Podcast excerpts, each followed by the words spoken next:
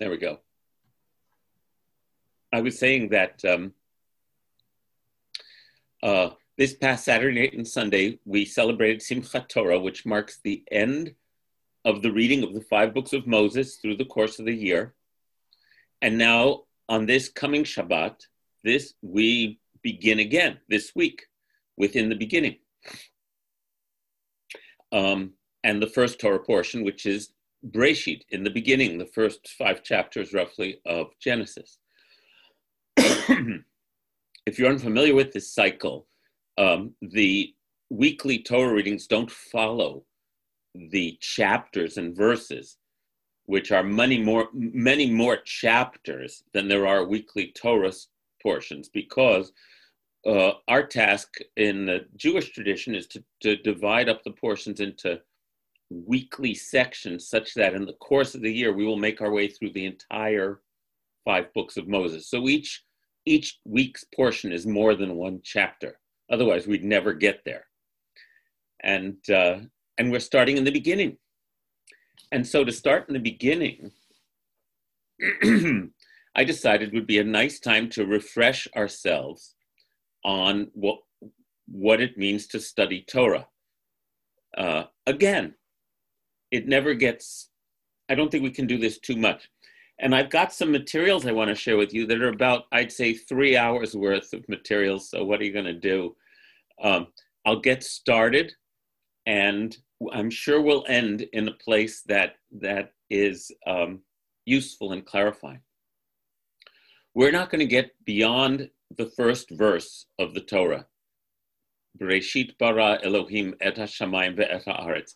In the beginning, God created the heavens and the earth.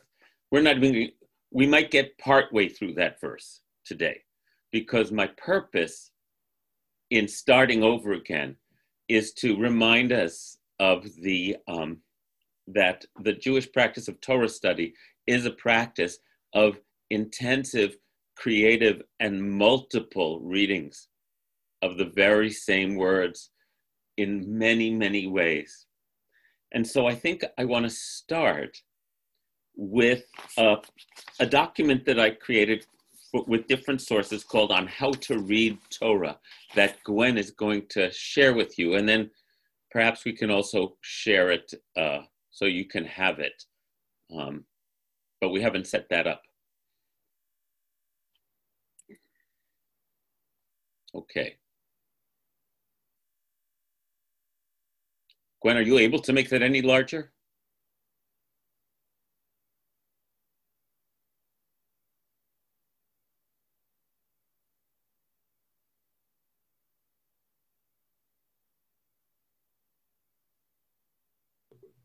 Sorry, I had it nice in um, full screen mode. Yes, I can make it larger if I don't share it in screen in full screen mode.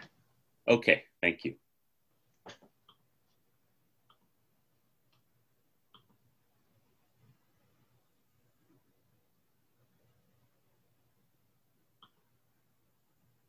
Beautiful. Thank you. Okay, so I've set these up chronologically so that you can get an idea of how ancient this tradition, this way of Jewish reading is. Um, that we do not read the Torah as a flat text, as something that has only one meaning. That is absolutely antithetical to our understanding, to our approach as Jews to how we study this text. And um, the reason I want to, one of the reasons I want to share with you is not today is not only that we're at the beginning of the Torah again, but that the very idea that we would take the line, this seven words in Hebrew, in the beginning, God created the heavens and the earth, and assume that that's the end of the story. Oh, when the Torah is actually a um, a spiritual um, literature. So if it's talking about in language the beginning of everything, then it's got to invite our um, imaginative selves into it, right? If we read it as a textbook um, or a cookbook, we're, we're failing ourselves utterly because the Torah is neither. The Torah is a book of spiritual wisdom. Okay, so back in the second century, it was already well understood. In Rabbi Ishmael's school, it was taught Is not my word like a hammer that breaks a rock to pieces? Quoting Jeremiah. And then Rabbi Ishmael says, As the hammer splits the rock into many splinters, so will a scriptural verse yield many meanings. Uh, sounds kind of postmodern, which if I was saying it, you would say, "Oh yeah, well that's that's sort of the way to read the text these days." But no, we've always been reading the text this way. In the third century, Ben Bagbag would say, "Turn it and turn it, for everything is in it. Reflect on it and grow grow old and gray in it, and do not turn away from it, for there is no better way than this. That's how he describes how we're to approach the Torah. Uh, shameless self promotion.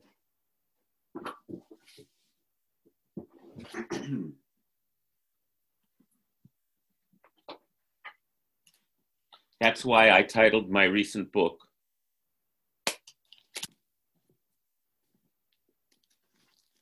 uh, Turn It and Turn It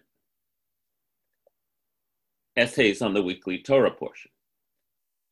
Ah, thank you, Deborah. That's why I chose that title. And that's also one of the thrusts of the book is uh, offering it in all those different ways. Here's another one. This is from um, probably the seventh century. Once, as Ben Azai, a famous rabbi, was expounding the scriptures, flames blazed up around him and being asked whether he was a student of the mysteries of the chariot of God, he replied, I string together like pearls the words of the Torah with those of the prophets, and those of the prophets with those of the writings. And therefore, the words of the Torah rejoice as on the day when they were revealed in the flames of Sinai. Okay, so this is a mystical story about Ben Azai reflecting on the Torah, the wisdom of the Torah, making connections between all the different books of the Torah and flames springing up around him like it's the original revelation. Right? Because in Jewish understanding, the original revelation is not a moment fixed in time. The original revelation recreate is recreated whenever we are any individual or any of us are experiencing the illumination of, um, of, of, of, of, Torah study, of the spiritual um, illumination of Torah study, we are standing at Mount Sinai at that point because we are receiving the wordless words of God that, that come into us you know, in, an, in a way that's not the written page. I like these. Um, I want to read you the next one. This is from a midrash collection in the 10th century. A midrash, so this is a parable that we don't know who the author was. A king of flesh and blood had two servants whom he loved completely. The king is always God in these stories. He gave each of them a measure of wheat and a bundle of flax. The intelligent one, what did he do?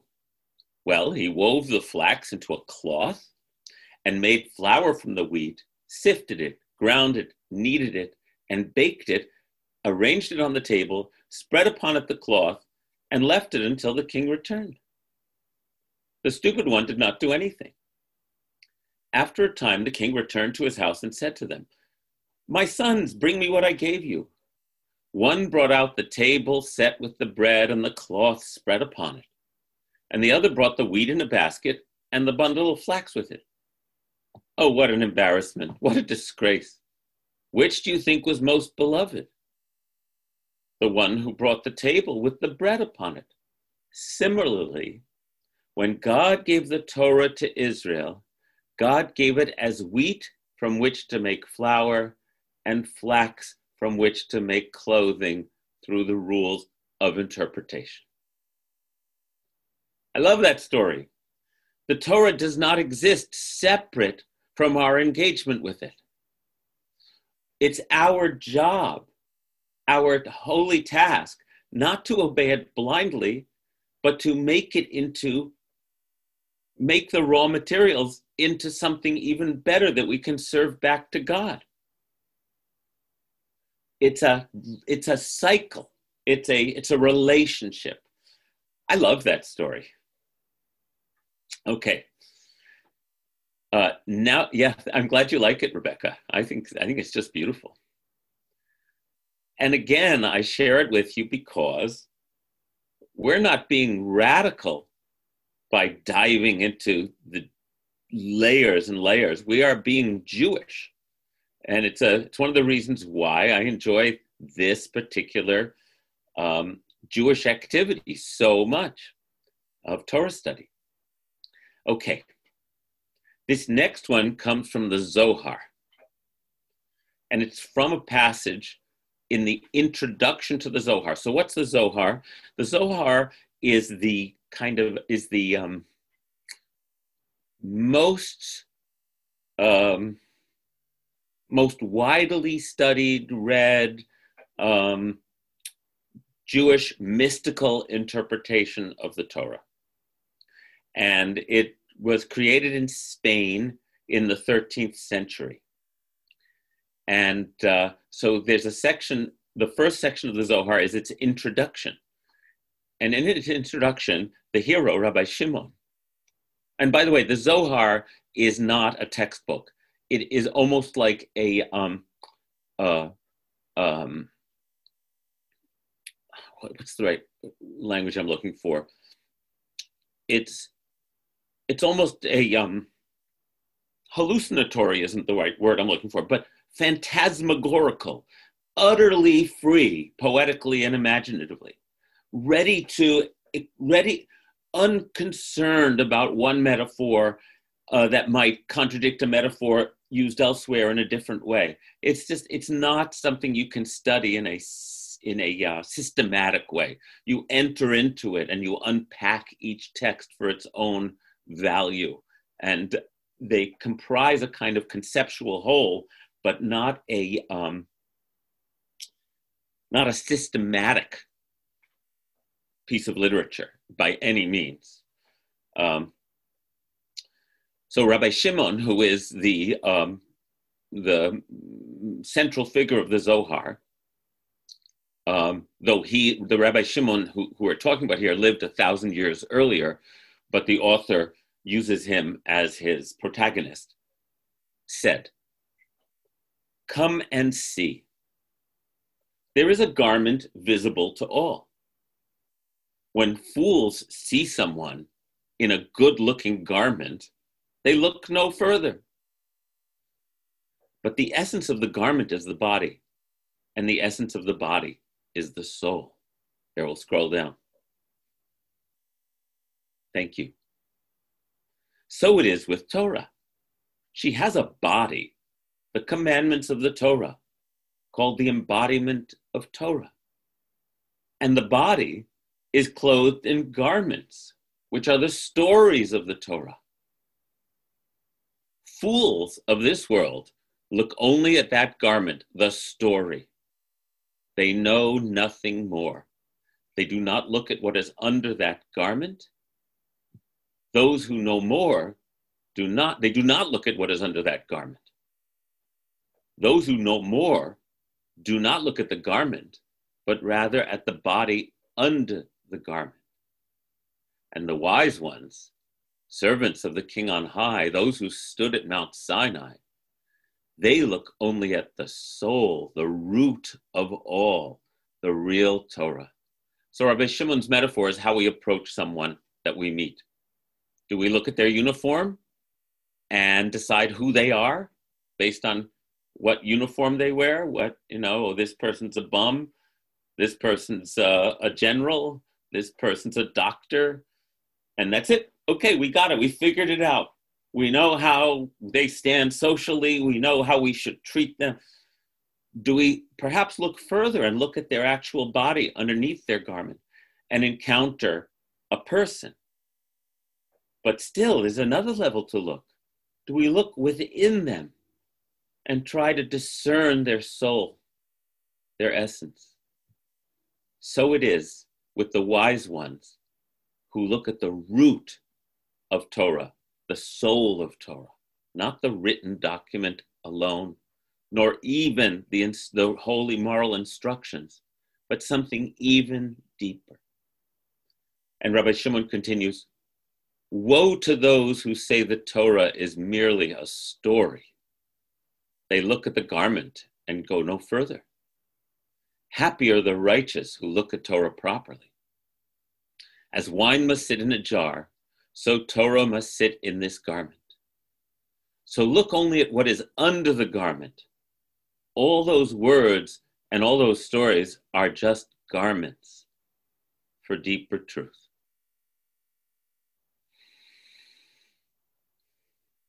Michael Fishbane, who's a theologist um, uh, who wrote this in 2010, um, I'm not going to read the whole paragraph because he's using big academic words.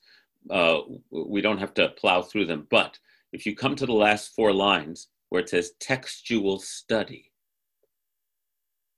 textual study thus becomes a discipline of ethical and spiritual self cultivation. And scripture is transformed thereby from an authoritative corpus of received laws, beliefs, and memories, memories into an authorizing matrix for ongoing meditative reflection and reflective action. I loved that sentence. It instead of an authoritative corpus, Torah becomes an authorizing matrix for ongoing meditative reflection and reflective action. I wanted to share that with you. That, Wait, there's one more, Gwen. Unless I forgot it to put it on the document. Ah, it's not there. I'll read it to you, everybody. This is by Rabbi Laura Duhan Kaplan, who's a wonderful rabbi in Vancouver. Uh, I don't know if she's still in Vancouver. she's commenting on a sentence of Torah, a verse. It's a simple, clear sentence, but in Torah, Hebrew, in Torah Hebrew, nothing is simple. Tradition regards the words of Torah as the speech of God, and God's speech as the most multi layered, meaning laden speech possible. How else could it be anything but? To understand even one sentence we have to look at it from at least 70 different perspectives. And again, that 70 is um, a uh, symbolic number in Judaism for all the languages of the earth. Okay, so if anyone has any comments they want to type in the chat or questions, because I just shared with you a whole mess of beautiful phrases, I really uh, welcome, you know, welcome you to share anything you want in the chat before I, but that prepares me to move on to a text to study with you that'll be really like that. Like, what is this? Ah, good. Okay, good. Then I think that's coming across pretty clearly, but I'll uh, give you another second if you wanted to write anything down.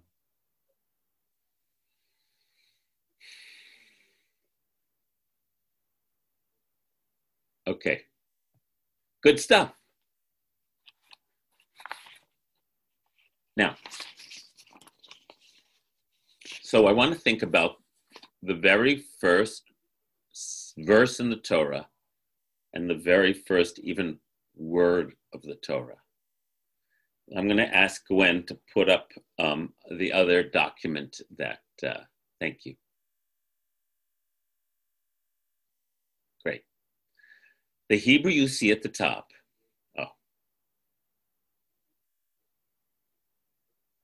the Hebrew you see at the top is the first verse of the Torah. And I didn't translate it on purpose. Breshit bara Elohim et hashamayim ve'et haaretz. Well, in, in the King James, in the beginning, God created the heavens and the earth, right? And if you open up 20 different translations into English of this verse, you'll come up with 20 different variants, possible translations, just in terms of trying to get the plain meaning of the text across. Uh, one of the reasons is that this verse is not grammatical in Hebrew. Um, Bereshit means in the beginning of. That's what Bereshit means. In the beginning of, God created the heavens and the earth. That would be maybe what it means in English. Uh, some people have tried to solve that by saying bara doesn't mean God created, but in the beginning of God's creating of heavens and earth. This verse is really, really problematic to try to make into a grammatical English sentence. Okay, having said that, what our, if we're going to take those instructions that I was reading from across the century seriously, then we have to look within the text, as I said at the beginning. Um, what's happening here? Uh, we're describing the beginning of everything. The beginning of everything. Something that none of us can actually inhabit. We might be able to intuit it mm, with what part of our being do we approach the, the how do we how do we get there is that this isn't something that we can this is this has to be a creation myth. It can't be a creation um, um, uh, uh, thesis because even the Big Bang theory, which now gets talked about as though it happened this way, when you penet- when you try to penetrate it, is a story of utter impossibility and mystery itself. A point in which all of creation is contained out of what? What? Okay. So, um, so with that in mind, the Zohar, I want to go on an excursion with you. This excursion is going to be, for those who haven't experienced the Zohar before, really almost, you just have to go for the ride. The Zohar is imagining this first moment. And this is in this is the opening sentences of the Zohar's riff on this word in the beginning. I'm going to read it to you so you can hear it as poetry, and then I'll unpack it for you a little bit, okay? So don't try, don't don't try hard, just listen. When the king conceived ordaining, he engraved engravings in the luster on high. A spark of impenetrable darkness flashed within the concealed of the concealed, from the mystery of the infinite, infinite, a cluster of vapor in formlessness set in a ring, not white, not black, not red, not green, no color at all. As a cord surveyed, it yielded radiant colors deep within the spark, gushed a flow, imbuing colors below, concealed within the concealed of the mystery of the infinite. The flow broke through and did not break through its aura. It was not known at all until, under the impact of breaking through, one high and hidden point shone. And beyond that point, nothing is known. And so it is called beginning, the first command of all. So, my friends, I just want you to know if you tried to pick up the Zohar and read it this is what it's like. It's um, uh, the um, there has come out over the last 15 years a um, new translation of the Zohar, annotated, if you can see here. Here's the line from the Zohar uh, there. And here are all of Danny Matt, the wonderful translator and scholar who put it together, all of his notes. The only way I can understand these verses is by studying his notes, because the Zohar is based on a, a kind of mm, system, a mystical map that has symbolic um, uh, that had that is following a symbolic map of how you get from nothing to something, how you get from before creation to creation. Uh, psychedelic is a good word. I'll keep reading and then I'm going to share, share more about it with you. The passage isn't that much longer. The enlightened will shine like the Zohar, the radiance of the sky. And those who make the masses righteous will shine like the stars forever and ever. That's where the book gets its title from this quote from Daniel. Zohar, radiance, concealed of the concealed, struck its aura the aura touched and did not touch this point. And then the beginning emanated and made itself a palace worthy of glory and praise. There it sowed the seed of holiness to give birth for the benefit of the universe. And the secret is her stock is a holy seed. Don't worry about that at all right now. One more page. Zohar, radiance, sowing a seed for its glory like the seed of fine purple silk. The silkworm wraps itself within and makes itself a palace. This palace is its praise and a benefit to all. And so, with this beginning, the concealed one who is not known created the palace. The palace is called Elohim. The secret is with beginning, then utterly nameless, created Elohim. Okay. Now, in future weeks of this class, we're going to be, as we have been in previous weeks, looking at the moral, um, ethical, societal, uh, um, um, um, demands of the Torah. We'll be explicating them. We'll be seeing how this ancient document of moral teaching translates into what we need to be doing as good Jews and good people today.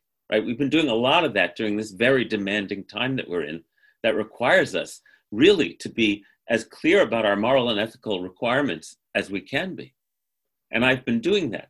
But when I opened the book to In the Beginning, I thought, wait, there's this whole other universe of discourse that coexists in Jewish tradition and in Sufi tradition and in uh, Hindu tradition, and in, it coexists with the ethical imperatives of, uh, of living um, a, uh, uh a of being a good person made in the image of God, right?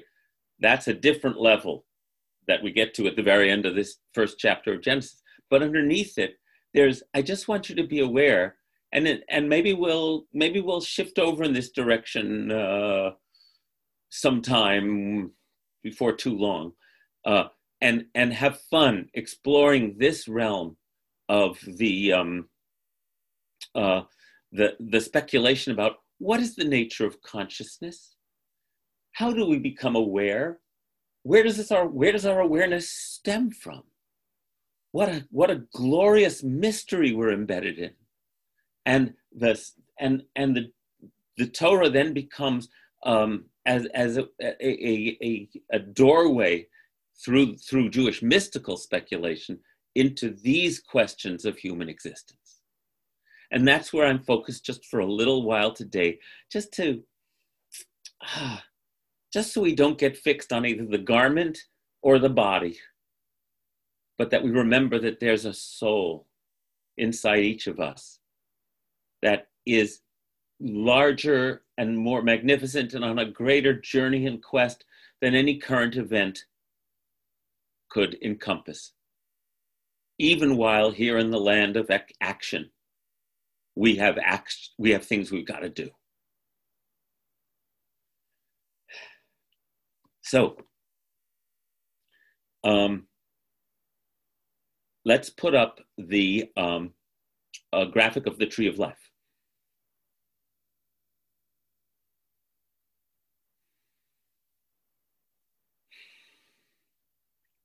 The Jewish mystics, Jewish mysticism, Kabbalah, envisions a tree.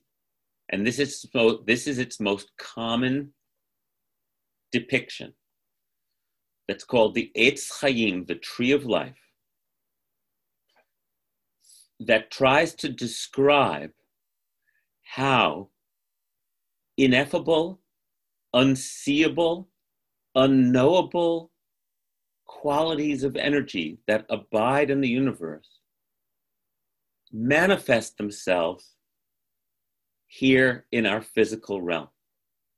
How does the sense of ineffable, ineffable, infinite creation become something that we as finite beings feel that we're connected to? In other words, spiritual awareness. How is that? So again, this, this map, as it were, this graphic, is just a way of trying to show that. And it's filled with symbolism.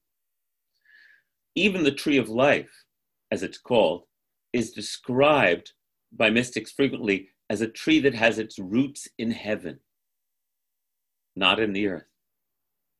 And so, even though the top of the tree is on the top as we see it here, it's not the top in terms of um, linear reality. It's a whole different way of trying to understand it as a source. You will sometimes see the tree of life depicted as um, uh,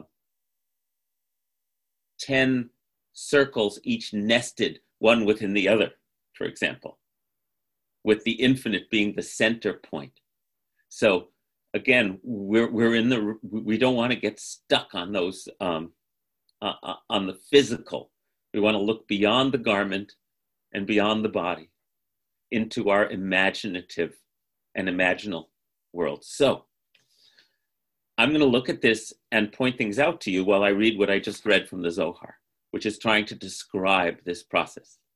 Bereshit, in the beginning, when the king conceived ordaining and engraved engravings in the luster on high, a spark of impenetrable darkness flashed within the concealed of the concealed and from the mystery of the infinite.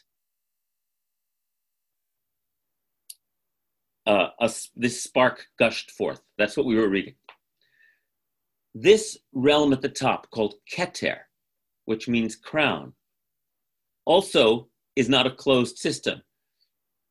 Emerging, Keter emerges from something, a name of God called Ein Sof. Ein Sof, which is one of the names of God, literally means infinite, without end. And we are not capable of communing, or uh, we're not capable of comprehending that which is infinite. Comprehending. We may be able to commune with it, but we can't comprehend it. It's our minds are not designed to be able to take something infinite and do what? Define it, make it into something that we can conceive of. So, this is the aspect of God that is beyond conception, inconceivable. And so, all the language that the Zohar uses, um, all the Zohar, all the language that the Zohar uses of um, it's a um, for example, a spark of impenetrable, impenetrable darkness. What does that mean? Is it light or is it dark? And it turns out that many mystical traditions use the same kind of metaphor to try to describe this initial Big Bang, right? This thing that's not a thing, this, this light that's not a light, this beyond our concept. And the way that uh, the Kabbalah, that Jewish mysticism understands how this first moment of creation could happen, is that if you see, oh, I see this came up backwards. Uh, oh, no, no, there it is. Chokhmah on the upper right. Chokhmah means wisdom. And wisdom receives from the infinite this flash, this spark, this seed. And within that seed is the potential of all creation. And Chokhmah is understood to be also um, a, a phallic principle in Jewish mysticism. Because Chokhmah then inseminates Bina with this flash, with this seed. And Bina, who is known as the mother, gestates the seed into what will become the creation that we can experience. So there's this, there's this fantastic imagination of, of um, kind of, of, um, of uh, the infinite inseminating our universe with potential that is going to manifest in the physical that we live within in, in this creation all the way down at the bottom where it says malchut through a complex process of putting on garments of that ineffable indescribable light um, uh, um, dressing up in the world bit by bit. Um, no, Chokhmah is masculine, uh, uh, Ellen. Um, and the right and the left, it gets confusing. Um, I don't have the answers to that one. It was a private message from Ellen about uh, uh, the divine feminine, the divine masculine. And honestly, I haven't quite mastered this yet, but I know that consistently Chachma is the masculine principle and Bina is the feminine mother principle in the tree. Um, okay, so so this is how the unknowable Ein Sof infinite um, somehow inseminates creation in a way that will give birth to the universe as we know it. And um, here's how, and I'll take a little ride with me because here's how. Rabbi, I think Ellen wants to say something. Oh, please do.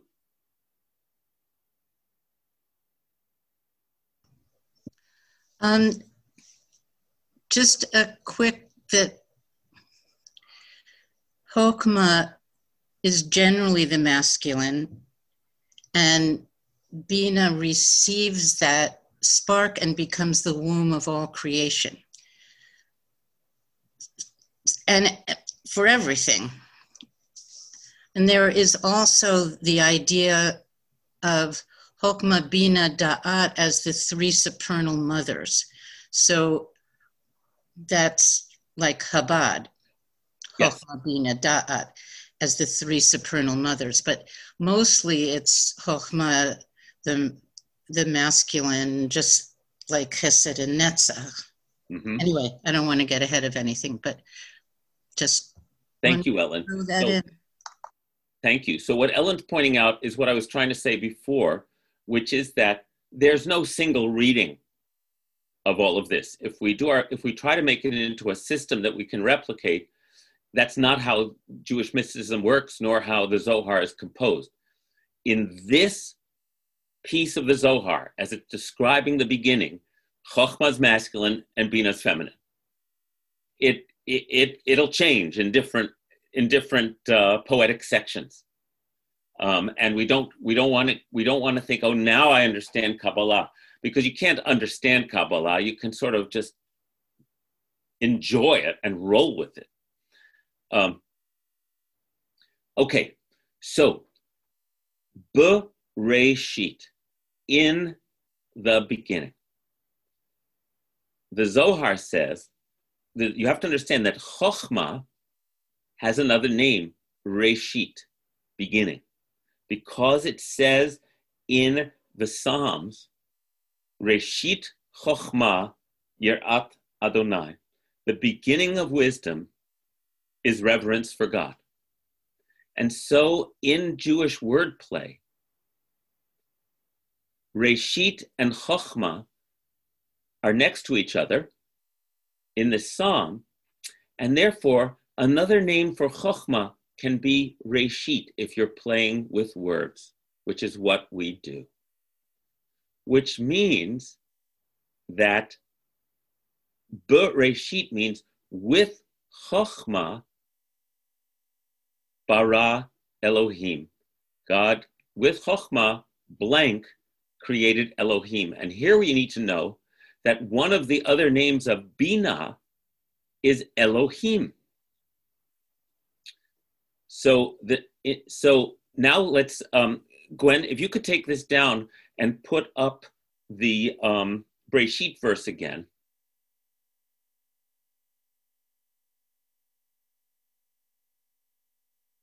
Thank you. There's the Hebrew, Bereshit bara Elohim, usually translated as in the beginning, God created. But because it's Hebrew, and the subject and the object get reversed from English. In the beginning, create it, it, it, you can read it in the beginning created God. But you can also read ba, which means in, but also means with. Because pronouns in Hebrew, not pronouns, um, prepositions. Yeah, prepositions in Hebrew uh, have multiple meanings uh, depending on context. So Bereshit bara Elohim could mean with beginning created God. Okay, now go down to the bottom of the reading, uh, Gwen, please. Thanks so much. With beginning, blank created Elohim. So in this re- in wild reading of the first verse of Genesis, it's saying that the infinite nameless one, that's that blank space there, beyond conceiving, that blank I put in there, that I didn't put it in there, that uh, Danny Matt put in his translation, using chokhmah, which is called beginning, by ins- insemin- by giving it that, that unknowable spark of light. Chokhmah then created Bina who's known as Elohim. So we are now, you don't have to like this or even follow it that well, uh, but this is how how um, esoteric and but meaningful this gets because we are now seeing that the word Bereshit, if you go back up to the top, Gwen. Thank you so much. The word Bereshit, which we just think means in the beginning. Well, it doesn't mean in the beginning because it means in the beginning of or with beginning or what the heck is that word? With beginning, the infinite, unknowable Ein Sof. With the uh, um, Reshit, which is also known as wisdom, created Bina, which is conceptualization. Um, and I say conceptualization in the terms of how a mother conceives a child, right? That's where that's how that word works. Um, and the and our creation is going to be born of that utterly nameless one, making a means for creation to be birthed. Uh, let's see. I want to see what uh, Barb said. I don't know if Akiva said this, but to shape the moral imagination of a child is to create a new world. Wow, what a great quote. If you teach a child about creation, it's as if you have created the world. Thank you, Barb. I love how that links up this utterly poetic, strange thing that I'm sharing with you with what it's meant to link us up to is the mystery of creation and that a being then emerges. Um, so that we don't read that line ever as, oh, in the beginning, God created the heaven and the earth. Well, uh, okay, good. Let's see what chapter two says. Do you follow what I'm saying? It's supposed to evoke our utter wonderment, bewilderment, curiosity, the first line of Torah. Now, um, uh, uh, Gwen, would you put up that line one more time?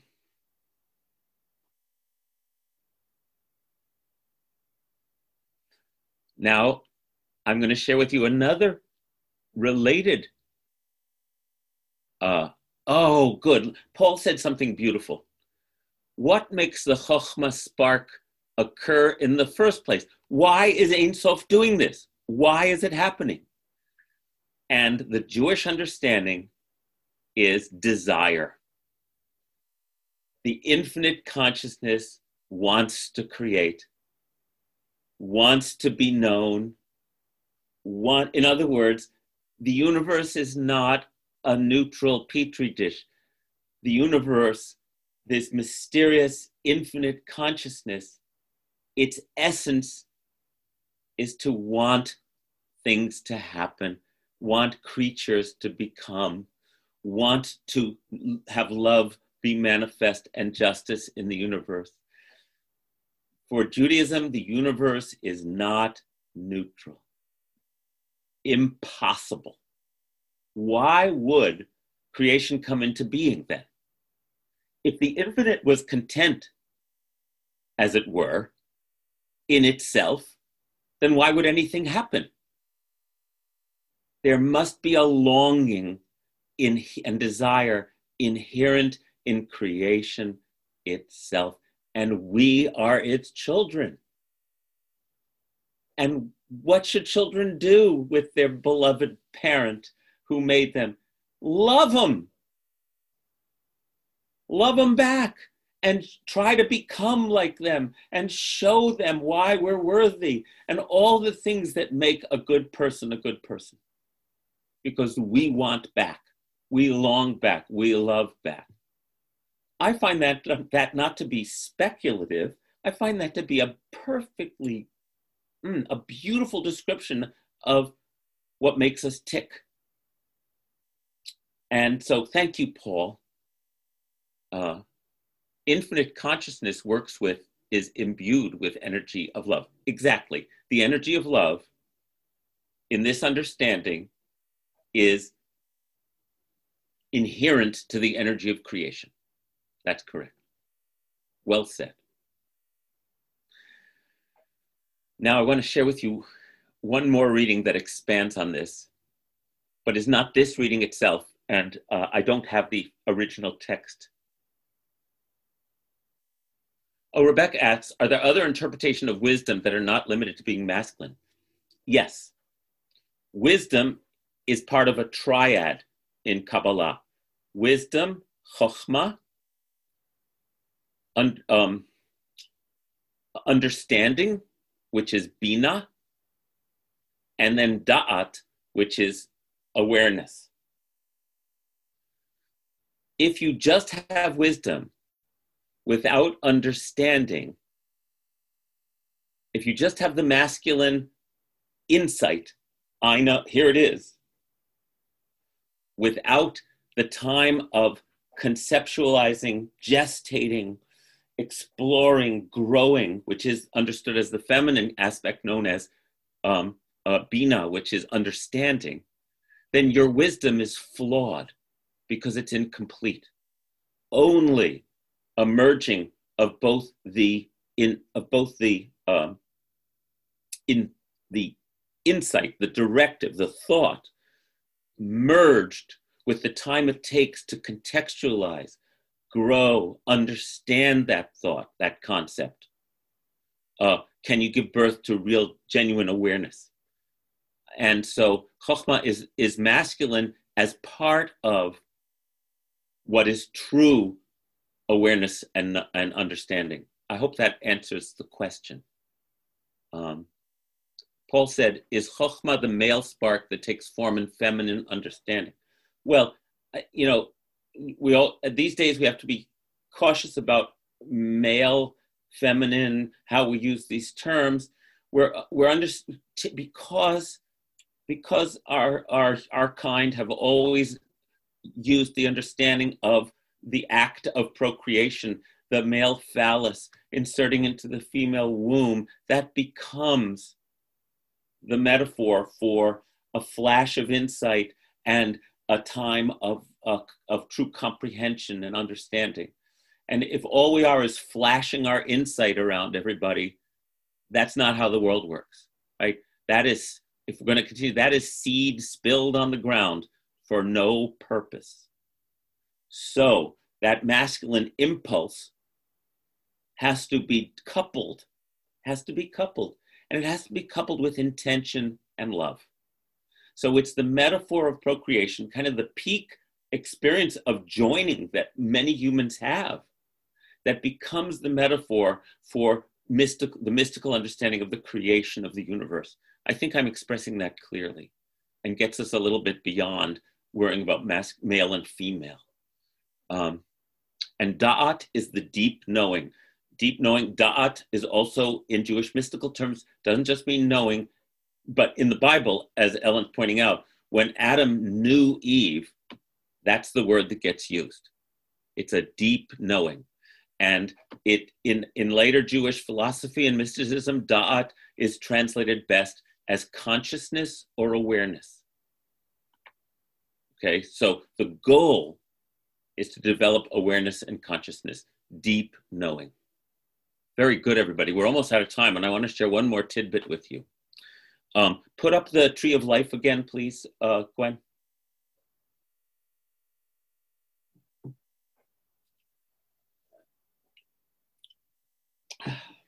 Great. I'm going to go over just a few minutes because this is juicy. Um, another reading of that first verse Breshit bara Elohim et. Now, the Hebrew word et is just an indicator. It doesn't even have an English translation. In the beginning, God created et hashamayim ve'et haaretz. In the beginning, God created the heavens and the earth. And that et word doesn't even have a translation in English. It's, it's where the verb is going, if that makes sense. Um, and so, what? How do we? If we're going to parse every word of this love letter from the universe that is the Torah, et also is aleph taf, the first letter of the alphabet and the last letter. So put a dash in between the aleph and the taf and read it. In the beginning, God created A to Z. And so the et gains et gets a meaning that like, oh, never thought of that before, except until you look at the tree of life. There are 22 letters in the Hebrew alphabet. And if you look at this graphic, there are 22 pathways in the tree of life. And each pathway in, in mystical tradition has been assigned a letter. If you took the time to study this graphic, you would see that the let, the pathways are numbered A, Aleph to Taf. To the and so you can read this as um, in the beginning, God created every pathway from infinite unknowingness into our all the all the um, uh, every synapse, every possible connection, everything. Because A to Z means the same thing in Hebrew as it does in English, except that in Hebrew, the alphabet is the language of creation. So it's even more than just every word you can make, it's everything behind those words. Furthermore, the 10 sfirot, the 10 circles, are the, the 10 numerals, right? Because sfirot means numerals. Um, uh, lispor in Hebrew is to count, mispar is a number. Sfirot is related to numbers. And so, again, because of our love with language and symbolism, the 10 circles and the 22 paths make up every numeric and linguistic possible combination. And those 32, for those who joined me on Simchat Torah, the reason I chose 32 fortune cookies to scatter over the Torah, you had to be there, um, is because they represent the four, the 32 possible combinations here. Oh, oh, not possible, 32 building blocks of the universe. This is like the DNA of creation in Jewish mystical understanding. And, oh, Karen, thank you. Karen Levine, just there are 32 of us at this meeting. Oh, thank you. 32 are the Hebrew letters Lamed Bet. Lamed Bet spells the word lev, heart. So, the last letter of the Torah, the last word of the Torah is Yisrael, which is a, ends with a Lamed, and the first word of the Torah is Bereshit, which in the beginning, which begins the letter Bet. When you make the Torah into an endless cycle, which is what we do, the Lamed and the Bet join, and the hidden, the sort of, the sort of um, template underneath everything, which is lev, heart, and 32. This map of creation, of how creation comes to be. And the 32 of us at this meeting, I should add, um, uh, are all, all become manifested. And that kind of layering is what's inherent, again, going back to the very beginning of my talk, in how we're supposed to approach Torah. And Paul said, Is there always love with da'at, with consciousness and awareness, the child of, uh, of uh, insight and conceiving and uh, contemplation? And the answer is there has to be, or it's not the kind of knowing. You can think it's knowing, but you're actually, you've made yourself into a God because you think that your knowledge of someone else, your awareness of them, is something you can and should manipulate rather than just inhabit with love. so there you go.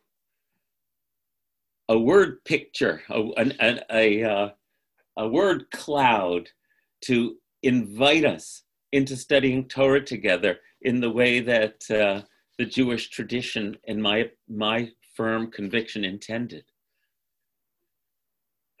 Thank you for letting me share all that. It's such, it's really a joy for me to get to articulate it to your very um, welcoming ears and hearts.